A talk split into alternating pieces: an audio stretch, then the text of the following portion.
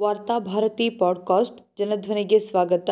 ಮೇ ಹನ್ನೆರಡು, ಎರಡು ಸಾವಿರದ ಇಪ್ಪತ್ತ್ಮೂರು ಶುಕ್ರವಾರದ ವಾರ್ತಾಭಾರತಿ ಸಂಪಾದಕೀಯ. ಕನ್ನಡಿಯ ಮೇಲೆಯೇ ವಿಶ್ವಾಸ ಕಳೆದುಕೊಂಡರೆ? ಸುಪ್ರೀಂ ಕೋರ್ಟ್ನಲ್ಲಿ ಬಿಲ್ಕಿಸ್ ಬಾನು ಪ್ರಕರಣದ ಅಪರಾಧಿಗಳ ಬಿಡುಗಡೆ ಪ್ರಶ್ನಿಸುವ ಅರ್ಜಿಗಳ ಆಲಿಕೆಯ ಸಂದರ್ಭದಲ್ಲಿ ನ್ಯಾಯಮೂರ್ತಿ ಕೆಎಂ ಜೋಸೆಫ್ ನೇತೃತ್ವದಲ್ಲಿ ನ್ಯಾಯಪೀಠವು ವ್ಯಕ್ತಪಡಿಸಿದ ಅನಿಸಿಕೆಯೊಂದು ಈ ದೇಶದ ಪತ್ರಿಕಾ ಸ್ವಾತಂತ್ರ್ಯದ ಚರ್ಚೆಯಾಗಿ ಬದಲಾಯಿತು. ಬಿಲ್ಕಿಸ್ ಬಾನು ಪ್ರಕರಣದ ಅಪರಾಧಿಗಳ ಬಿಡುಗಡೆ ಪ್ರಶ್ನಿಸುವ ಅರ್ಜಿಗಳ ಮುಂದಿನ ಆಲಿಕೆಯ ದಿನಾಂಕವನ್ನು ನ್ಯಾಯಾಲಯವು ಜುಲೈ ಹತ್ತಕ್ಕೆ ನಿಗದಿಪಡಿಸಿ, ಈ ಕುರಿತ ನೋಟಿಸನ್ನು ಸುದ್ದಿ ಪತ್ರಿಕೆಗಳಲ್ಲಿ ಪ್ರಕಟಿಸುವಂತೆ ಆದೇಶಿಸಿತು. ಈ ನೋಟಿಸನ್ನು ಯಾವ ಸುದ್ದಿ ಪತ್ರಿಕೆಗಳಲ್ಲಿ ಪ್ರಕಟಿಸಬೇಕು ಎನ್ನುವ ಚರ್ಚೆಯ ಸಂದರ್ಭದಲ್ಲಿ ನ್ಯಾಯಮೂರ್ತಿಯವರು, ಭಾರತದಲ್ಲಿ ಒಂದು ಲಕ್ಷಕ್ಕೂ ಅಧಿಕ ಸುದ್ದಿ ಪತ್ರಿಕೆಗಳಿವೆ, ಆದರೆ ಜಾಗತಿಕ ಪತ್ರಿಕಾ ಸ್ವಾತಂತ್ರ್ಯ ಸೂಚ್ಯಂಕದಲ್ಲಿ ನಾವು ನೂರ ಅರವತ್ತೊಂದನೇ ಸ್ಥಾನದಲ್ಲಿದ್ದೇವೆ ಎಂದು ಕಳವಳವನ್ನು ವ್ಯಕ್ತಪಡಿಸಿದ್ದರು. ಇದು ಸರ್ಕಾರದ ಪರ ನ್ಯಾಯವಾದಿ ಅಟಾರ್ನಿ ಜನರಲ್ ತುಷಾರ್ ಮೆಹ್ತಾ ಅವರನ್ನ ತೀವ್ರ ಮುಜುಗರಕ್ಕೆ ಸಿಲುಕಿಸಿ ಅವರು ಸೂಚ್ಯಂಕ ನೀಡುವಿಕೆಯ ಕ್ರಮ ವಿಶ್ವಾಸಾರ್ಹವಲ್ಲ ಎಂದು ನ್ಯಾಯಾಲಯದಲ್ಲಿ ಸಮರ್ಥನೆ ಮಾಡಿ ಮುಖ ಉಳಿಸಿಕೊಳ್ಳುವ ಪ್ರಯತ್ನವನ್ನು ನಡೆಸಿದ್ರು.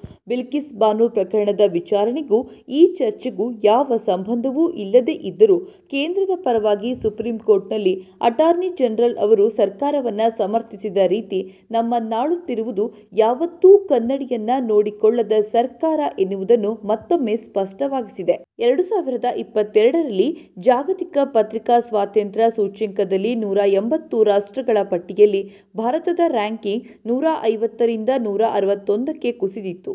ರಿಪೋರ್ಟರ್ಸ್ ಸ್ಯಾನ್ಸ್ ಫ್ರಂಟಿಯರ್ ತನ್ನ ಮೇ ಎರಡರ ವರದಿಯಲ್ಲಿ ಈ ಮಾಹಿತಿಯನ್ನು ನೀಡಿತ್ತು. ಈ ವರದಿಯನ್ನು ಕೇಂದ್ರ ಸರ್ಕಾರ ಅಂದೇ ಪ್ರಶ್ನಿಸಿತ್ತು ಮಾತ್ರವಲ್ಲ, ಈ ವರದಿಗೆ ಅನುಸರಿಸಿರುವ ವಿಧಾನದ ಬಗ್ಗೆ ಆಕ್ಷೇಪವನ್ನು ವ್ಯಕ್ತಪಡಿಸಿತ್ತು.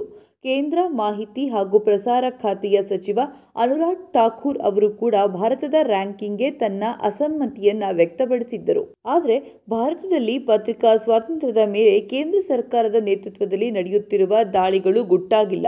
ಮಾಧ್ಯಮಗಳ ವಿರುದ್ಧ ಸರ್ಕಾರ ಬಹಿರಂಗವಾಗಿಯೇ ಸಮರ ಸಾರಿದೆ.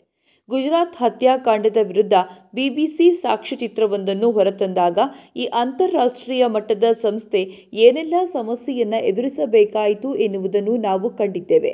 ಒಂದು ಕಾಲದಲ್ಲಿ ಪತ್ರಕರ್ತರ ಮೇಲೆ ನೇರ ದಾಳಿಯನ್ನು ನಡೆಸಿ ಅವರನ್ನು ಬೆದರಿಸುವ ಪ್ರಯತ್ನ ನಡೆಯುತ್ತಿದ್ದರೆ ಇಂದು ಪತ್ರಿಕಾ ಸಂಸ್ಥೆಗಳ ಮೇಲೆಯೇ ದಾಳಿ ನಡೆಯುತ್ತಿವೆ. ಹಿಂದೆ ಪತ್ರಕರ್ತರ ಮೇಲೆ ನಡೆಯುವ ದಾಳಿಯಲ್ಲಿ ಯಾವನೋ ಒಬ್ಬ ನೇತಾರನೋ ಗೂಂಡಾನೋ ಇದ್ದರೆ ಇಂದು ಸರ್ಕಾರವೇ ಈ ಸಂಘಟಿತ ದಾಳಿಯ ನೇತೃತ್ವವನ್ನು ವಹಿಸಿದೆ. ಇತ್ತೀಚೆಗೆ ಟಿವಿ ಚಾನೆಲ್ ಒಂದನ್ನು ಶಾಶ್ವತವಾಗಿ ಮುಚ್ಚಿಸಲು ಹೊರಟು ನ್ಯಾಯಾಲಯದಿಂದ ತೀವ್ರ ಮುಖಭಂಗಕ್ಕೀಡಾದ ಪ್ರಕರಣವನ್ನು ನಾವು ಉದಾಹರಣೆಯಾಗಿ ತೆಗೆದುಕೊಳ್ಳೋಣ.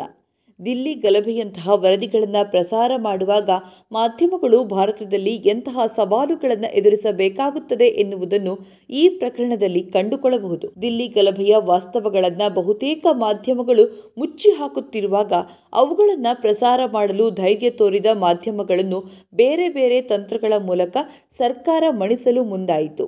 ಕೇರಳದ ಟಿವಿ ವಾಹಿನಿಯೊಂದನ್ನು ಆಂತರಿಕ ಭದ್ರತೆಯ ನೆಪವೊಡ್ಡಿ ನಿಷೇಧಿಸಲು ಹೊರಟಿತು.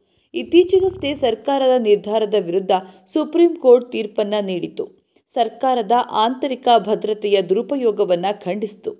ಸರ್ಕಾರ ಉದ್ದೇಶಪೂರ್ವಕವಾಗಿ ಒಂದು ಟಿವಿ ವಾಹಿನಿಯನ್ನು ಇಲ್ಲವಾಗಿಸಲು ನಡೆಸಿದ ಪ್ರಯತ್ನವನ್ನು ಅಟಾರ್ನಿ ಜನರಲ್ ಏನೆಂದು ಕರೆಯುತ್ತಾರೆ?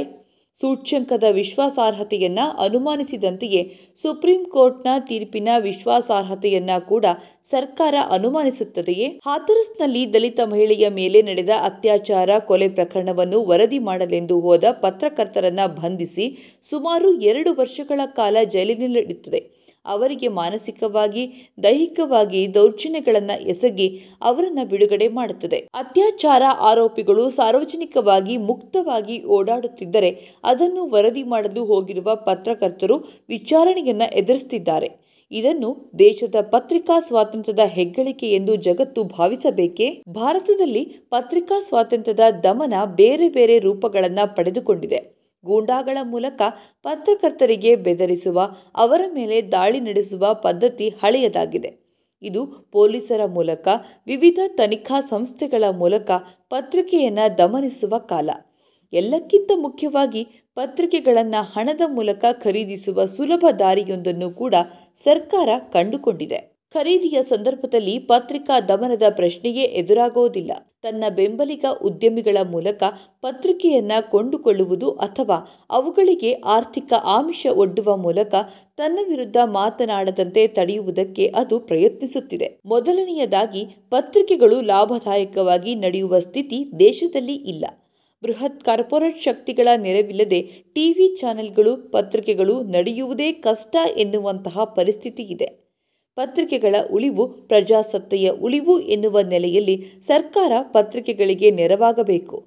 ಆದರೆ ಇಂದು ಸರ್ಕಾರ ಅದನ್ನು ಉಳಿಸುವ ಬದಲು ಖರೀದಿಸುವ ಪ್ರಯತ್ನ ನಡೆಸ್ತಾ ಹೀಗೆ ಖರೀದಿಯಾದ ಪತ್ರಿಕೆಗಳು ತಮ್ಮ ಕೈ ಕಾಲುಗಳನ್ನು ಸರ್ಕಾರದ ಋಣದ ಸಂಕೋಲಿಯಲ್ಲಿ ಬಂದಿಯಾಗಿಸಿಕೊಳ್ಳಬೇಕಾಗುತ್ತದೆ. ಹೀಗೆ ಖರೀದಿಯ ರೂಪದಲ್ಲಿ ಪತ್ರಿಕೆಗಳಿಗೆ ಸರ್ಕಾರ ಸುರಿಯುತ್ತಿರುವ ಹಣವನ್ನೇ ಇಂದು ಪತ್ರಿಕಾ ಸ್ವಾತಂತ್ರ್ಯವೆಂದು ಭಾವಿಸಬೇಕಾಗಿದೆ. ಬಹುಶಃ ಅಟಾರ್ನಿ ಜನರಲ್ ಇದನ್ನೇ ಸುಪ್ರೀಂ ಕೋರ್ಟ್ಗೆ ಸ್ಪಷ್ಟಪಡಿಸಲು ಪ್ರಯತ್ನಿಸಿರಬೇಕು.